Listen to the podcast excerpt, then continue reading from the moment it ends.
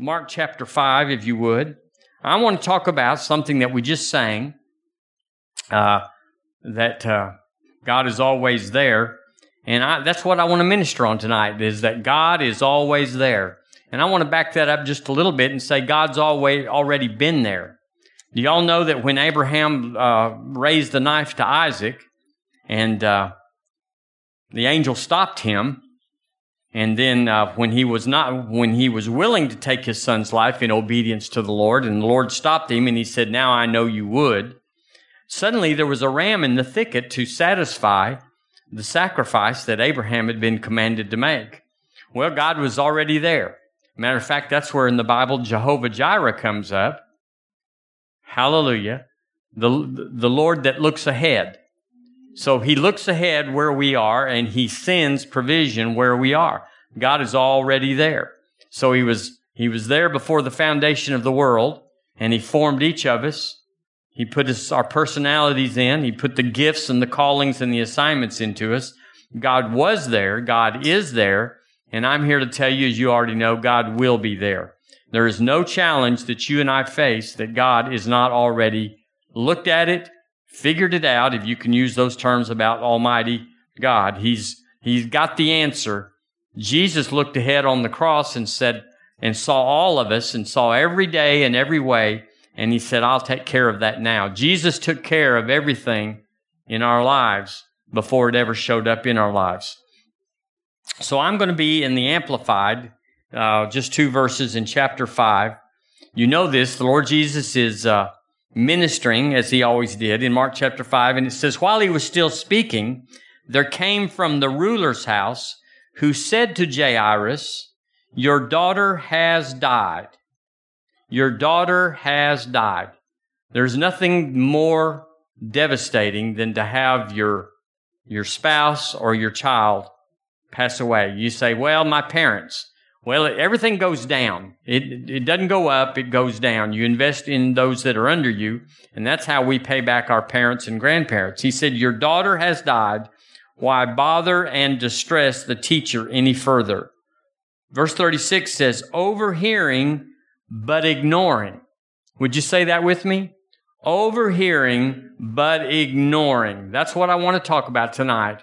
God is always there and he has put in us faith that ignores.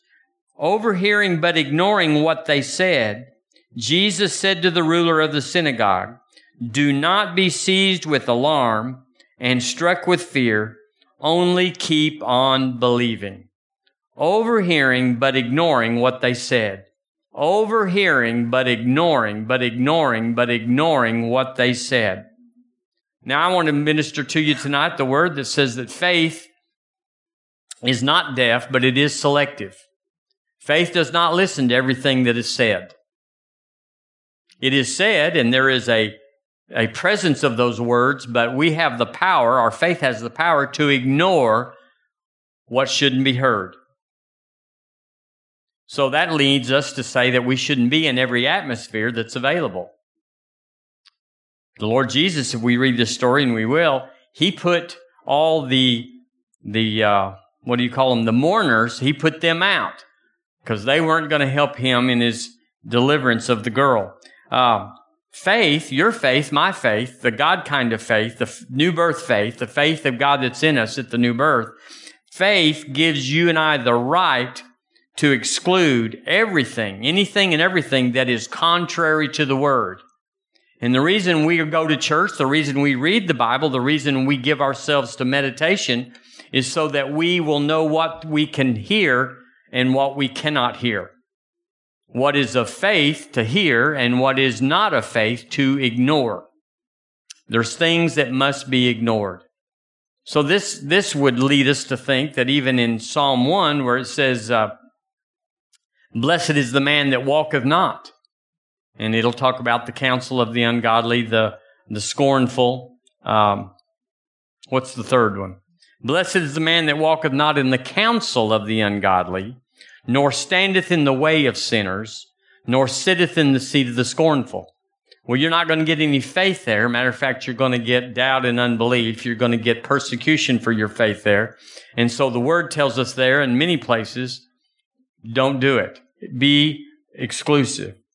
Because if you don't ignore what is contrary, contrary, if you don't ignore what is contrary, what you hear will change what you believe. Now we know this can be medical. If you're medical, you hear a lot. You know how stuff works out. You know how things go in the medical.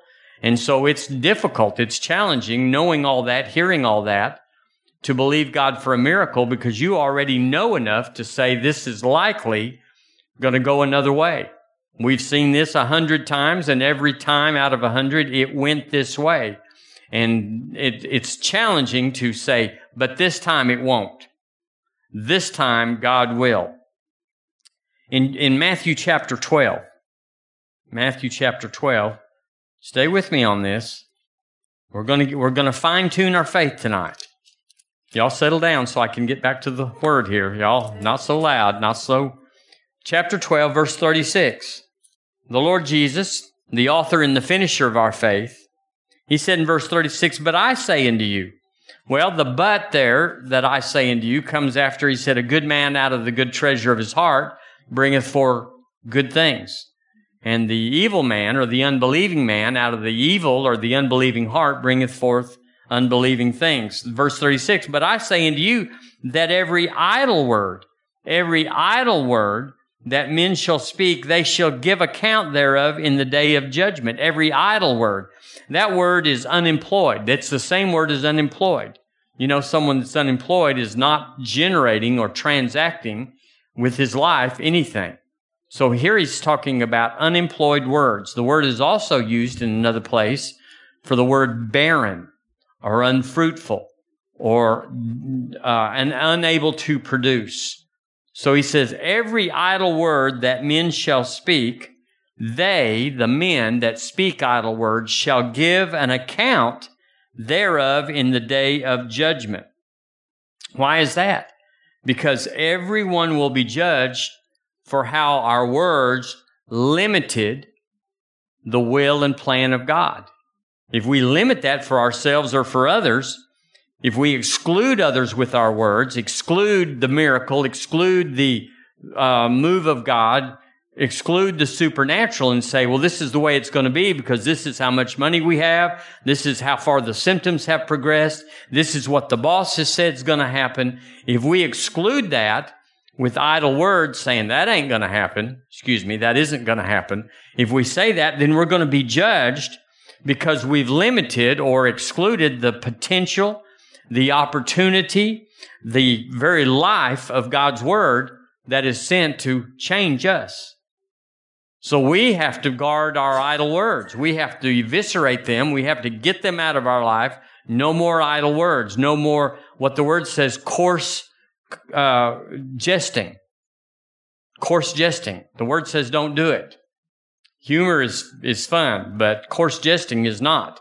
We can't, it's an idle word. It's a barren word. It's an unfruitful word. So, uh, here we are. We got to change. If we want to change our future, if we want to possess our future, if we want to enter the land of promise and the land that flows with milk and honey for us, so to speak, we have to change our words. Ten spies would not change their words. Moses said, go in for the land that God has given us is, is, uh, is fruitful. It's bountiful. But they changed the words. Ten of them did and said, it's not going to be fruitful. There's giants and there's walled cities. But two men says it doesn't matter. We can take it. Their words were profitable and they got to go in while the 10 and their families and everybody that was over 21 year old uh, did not go in. So let's go back to this verse 35 in Mark chapter 5. Uh, he said, uh, while he was still speaking, there came some from the ruler's house who said to the ruler, Jairus, your daughter has died. Why bother and distress the teacher anymore? What is this? What is verse 35? What would we call that? We would call that a report. They came into a situation and they reported on something that was meant to move or, or uh, uh, uh, steer the situation. They said, what y'all are going to, what the master's here to do, it's over. the report is is the daughter has died. And so we all get a report. Actually, we get a report every day. So when you don't feel good, when your throat's a little raspy or your head's a little bit uh, swimmy or or a joint shows up and said I'm here, it's a report. When the when there's uh, a scuttlebutt around the office saying they're going to lay off, that's a report. It's a report, and it can be a good report, but it's not likely to be a good report. There's very little good report from the natural side of the world. So the good report has to be generated. It has to be initiated. It has to be contrived from something that is good. Because the evil, like uh, Matthew 6 says, the evil man out of the evil treasure or the unbelieving treasure of his heart bringeth forth evil or unbelieving things. Almost everything, if not everything that's in the world is going to be from an unbelieving side. So when they report, they're going to always report like the 10 spies. It looks tough. It looks hard. Doesn't look like we're going to make it. It looks like we're going to fall short. If we make it, it'll be barely. And so everybody deals with reports. Could I have a better amen? Everybody deals with reports. There's good reports. We endeavor to be the church, a church that only has good reports. We're, we're over and not under. We're the head and not the tail. We're blessed in our coming in and our going out. That's the good report. You got a trouble? Don't leave like you came in Jesus' name. There's a good report when you got the word of God out here.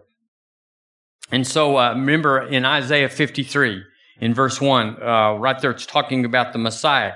And it starts out, it says, Who has believed our report? Remember that? And, uh, and then it talks about the Lord Jesus prophetically.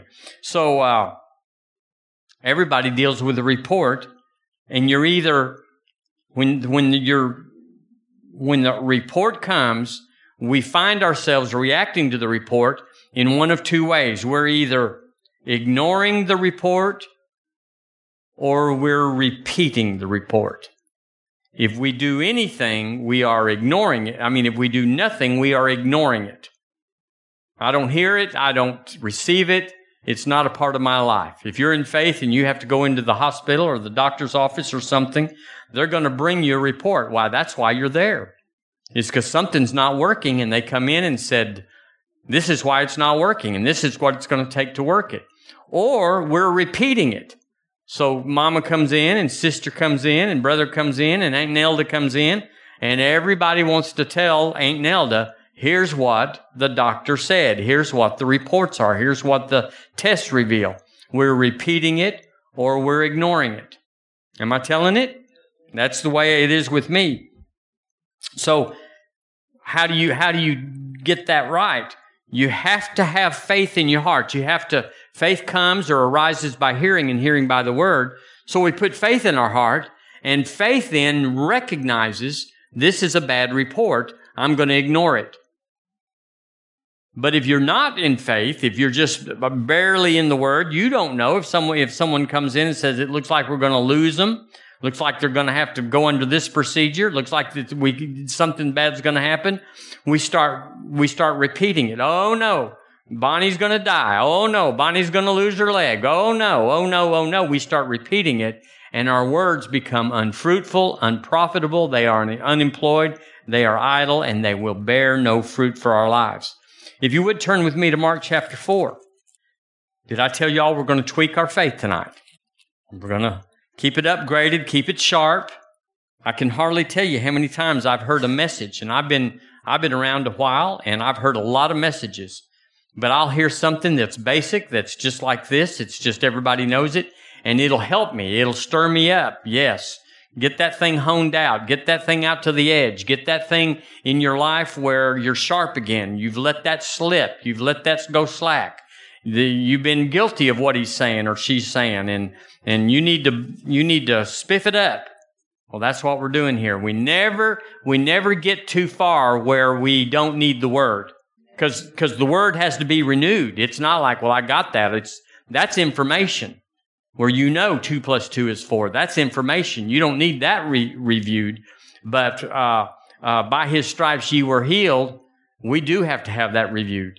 He became poor that we through his poverty might be made rich. We have to have that stirred up and turned over And like a fireplace, you got to stick a rod in it and stoke it, and then it'll start flaring up again. We have to have that. That is our life.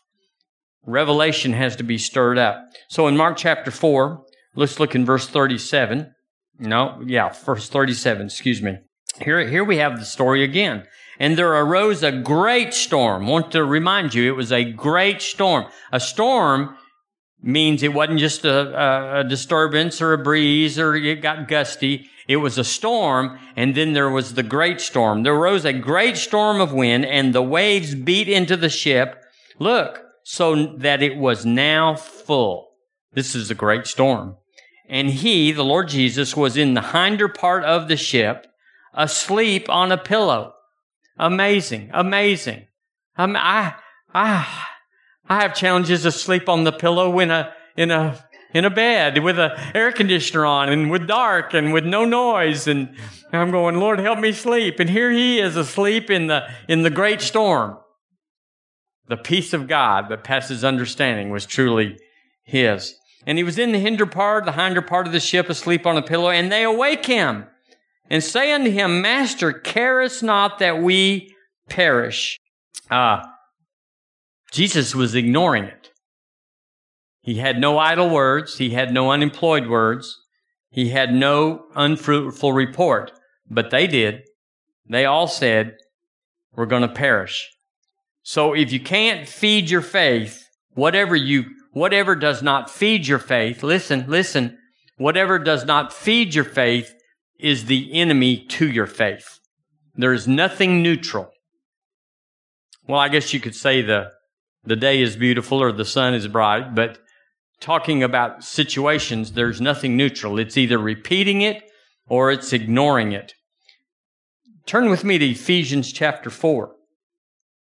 Faith gives us the right the ability, even the responsibility to ignore idle words, unemployed words. When you hear something that does not feed your faith, that does not of the good report, lest it taint your faith, we have to ignore it. You can't shut people up. You can't take it out of the newspaper. You can't turn off the TV to the extent of not knowing anything, but we can ignore it.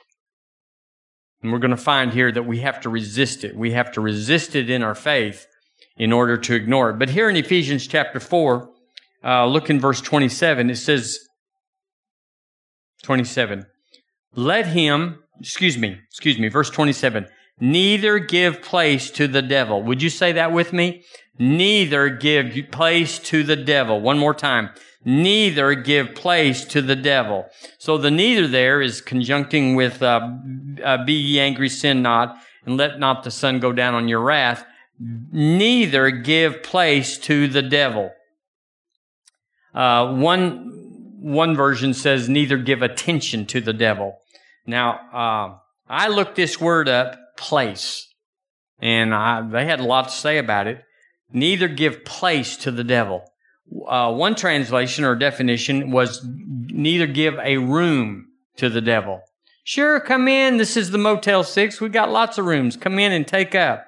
It means neither give occupancy to the devil. Neither give opportunity to the devil. Neither give, I like this, license to the devil. And then, uh, not so much, neither give address. Don't tell him where you live. Don't tell him you can move in. Neither give place to the devil. So what is place? What is, what is this talking about? It could be, it's not spelled out there. It could be, do not give power to the devil. How do you, we give power? There's only one way a believer gives power to the devil, and that's what is his words. He has no words. He, he has no ability to create. All creation is done by words. We alone have the ability to create. Angels cannot create. Demons cannot create. Certainly the devil cannot create. But if he can seduce or induce a believer to use his creative power to create something negative, something hurtful, by using idle and unfruitful words, then it comes to his account. That's how he uses us, is we just say things that are unfruitful. I guess I guess we're not going to make uh, rent this month. Wow, wow! Do you think the devil could use that to bring that to pass?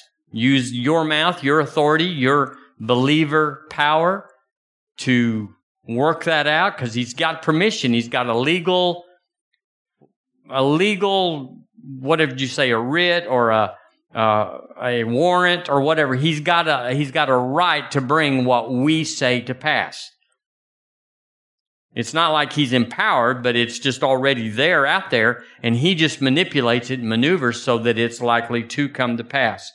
Um, one, so we don't want to give him authority, and we certainly don't want to give him a bad report, which would be the same thing. One thing that uh, that uh, says neither neither give place to the devil would be give him thought life. Fear talks about how bad it could be. Y'all know that? Fear does not say this is how it is. Fear says this is how it could be. How many times did, uh, well, I'll tell you, the boat was full that Jesus was in, and everyone assumed that they were going to perish. Cares not that we perish. But we're going to look here in a minute.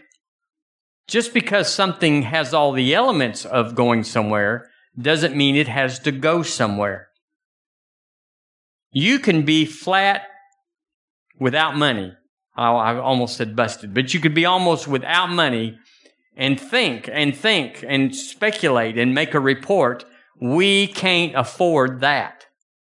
We've always taught that little kids in stores, you've seen them, they're going through the grocery store and they're at the checkout and there's all this stuff that's at their height and they're pulling it off the rack, you know, mommy, mommy, let me have this. And uh, it's a real temptation to say, we can't afford that.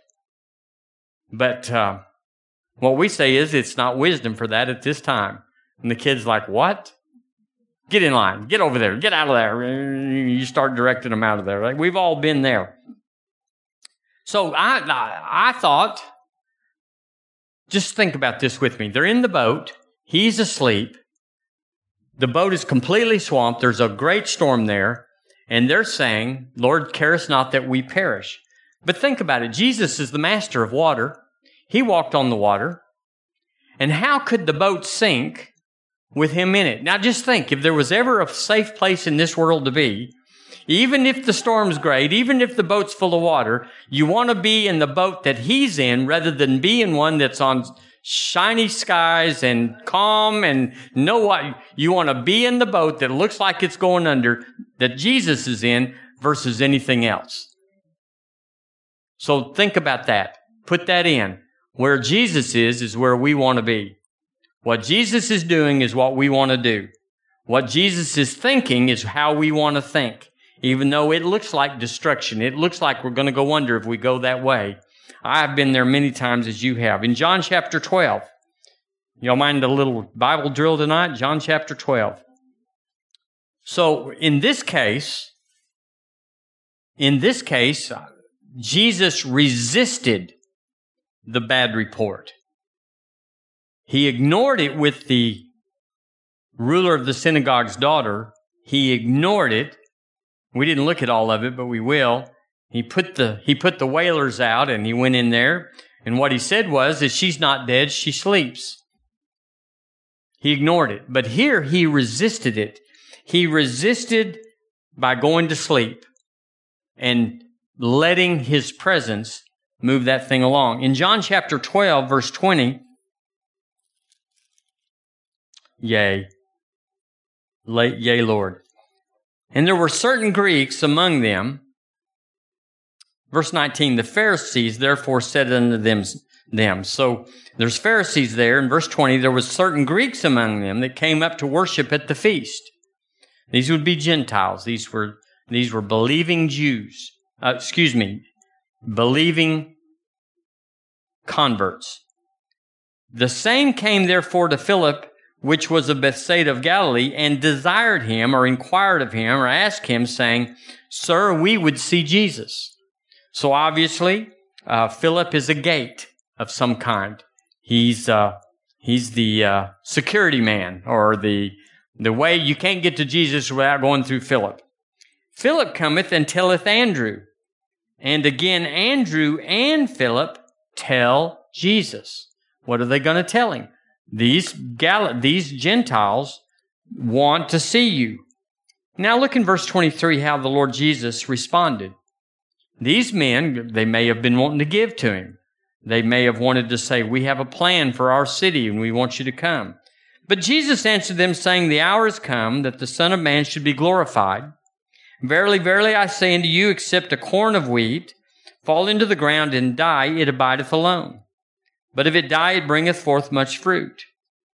He that loveth his life shall lose it, and he that hateth his life in this world shall keep it unto life eternal. If any man serve me, let him follow me, and where I am, there shall also my servant be. If any man serve me, him will my Father honor. Did y'all notice that he ignored the question? He ignored the audience. Everything that Philip and Andrew brought him, he resisted it, he ignored it, he had nothing to do with it. Mark chapter 5, back in the Amplified, let me look in verse 36 again here for a moment. Overhearing, but ignoring what they said overhearing but ignoring what they said. Jesus said to the ruler of the synagogue, Do not be seized with alarm and struck with fear, only keep on believing. And he permitted no one to accompany him except Peter and James and John, the brother of James. When they arrived at the house of the ruler of the synagogue, he looked carefully and with understanding at the tumult and the people weeping and wailing loudly. And when he had gone in, he said to them, Why do you make an uproar and weep? The little girl is not dead, but is sleeping. And they laughed and jeered at him, but he put them all out, and taking the father, the child's father and mother, and those that were with him, he went in where the little girl was lying. Gripping her firmly by the hand, he said unto her, Talitha cumi, which translated is, Little girl, I say to you, arise from the sleep of death. And instantly the girl got up and started walking around. So he ignored the crowd, the wailers, the circumstance where they all said she was alive. We saw her die and now she is dead.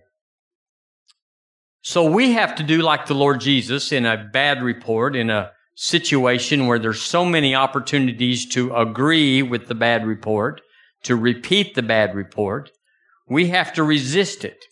We have to ignore what they've said and resist the obvious step of what is next. And this is what I want to talk about tonight is how we jump to the obvious conclusion based on the bad report.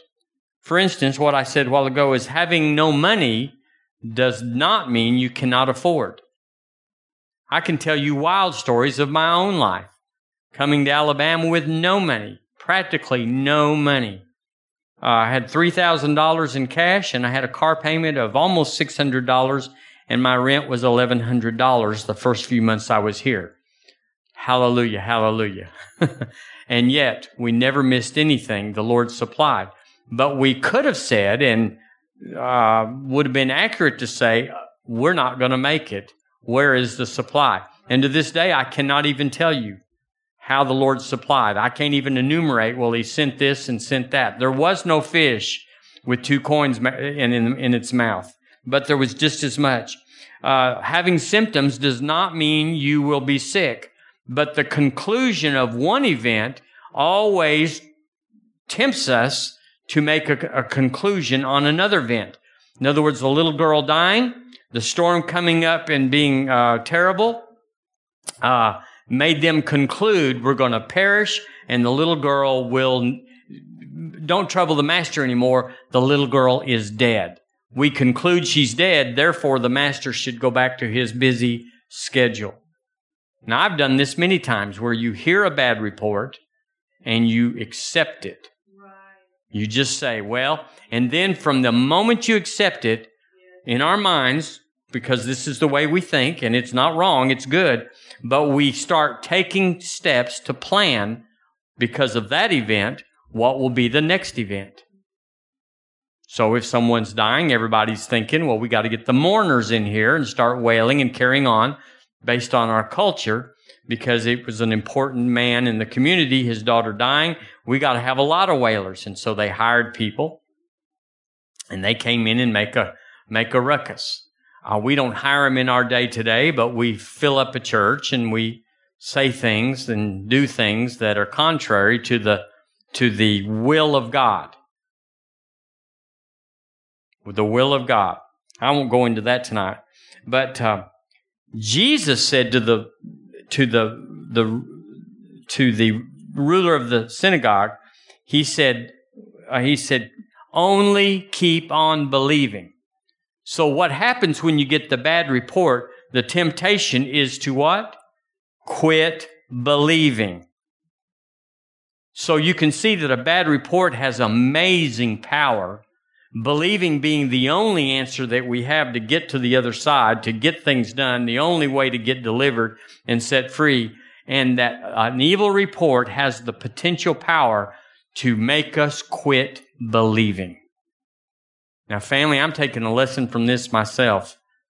Don't quit believing. If you say, well, I, I got prayer for this situation, but it didn't seem to fix it, and I'm going to go in and have a procedure, guess I won't need faith. Guess I won't need prayer. Oh my. Oh my. Oh, slap yourself. Put, ask God for a brain cell. Ask Him for two BBs to spark in your head because you absolutely should go into any situation revved up even if you can't go into what you would consider the optimum. Well, I got prayer and I got healed instantly and it all worked out. I want to remind you concerning healing that miracles are instantaneous. Miracles are, are events that follow that encapsulate the whole situation immediately. But healing is a recovery. They shall lay hands on the sick and they shall recover. But everybody wants, everybody expects to say, if they laid hands on me in, in 30 minutes, I should be totally recovered. Or my conclusion is nothing happened. Curry Blake tells a story, and I heard it this week about someone that called and said, uh, uh, We only have my little whatever, my boy, uh, only has one day to live. The doctor said it's over. Would you pray? And so he did. Well, in two days, he called to check on and said, how's, how's the little boy doing? And they said, oh, oh, oh, he's not doing any better. It's absolutely no better at all. He's just like he was. And Curry shut that down and said, wait a minute. You told me you only had one day to live. And here we are on the second or third day and he's still alive.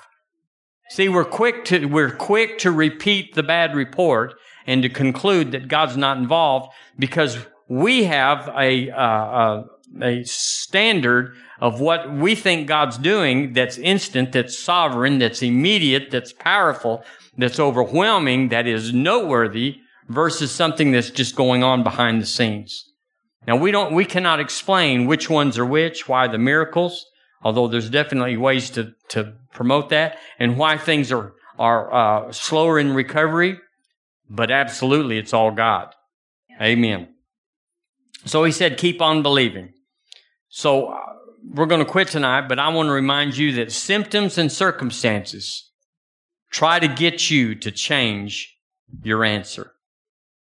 They are designed in particular and uniquely and specifically for you to get you with your personality, your experience, your fears to change your answer. And so if we speak at all, we take the model of the Lord Jesus, who was tempted three times in the wilderness. We take his example, and if we speak at all, we can only say, it is written. Only believe. So we believe. So let's tune up our conversation. Let's tune up our reaction to an action. Something happens, it demands a reaction. Let's steer our reaction to get a better outcome than if we let the action rule and dominate our lives. If you are dominated by a action, you will be dominated again by another and more adverse action. The only way to stop an action from taking you under is to react with the Word of God with faith and turn it around and steer it and make it obey you. And the more you get with that, the more we react uh, naturally to no, no, no. I don't take this cough. I don't take this pain. I don't take this headache. I don't take this, this bank balance. I don't take it. We resist it. Uh, uh, James uh, 4 7 says, Submit yourselves therefore to God. What else does it say? Resist the devil and he will flee. So there's a resisting and there's an ignoring. We are resistors or we are ignorers. We are not reacting in any other way. Amen. Amen.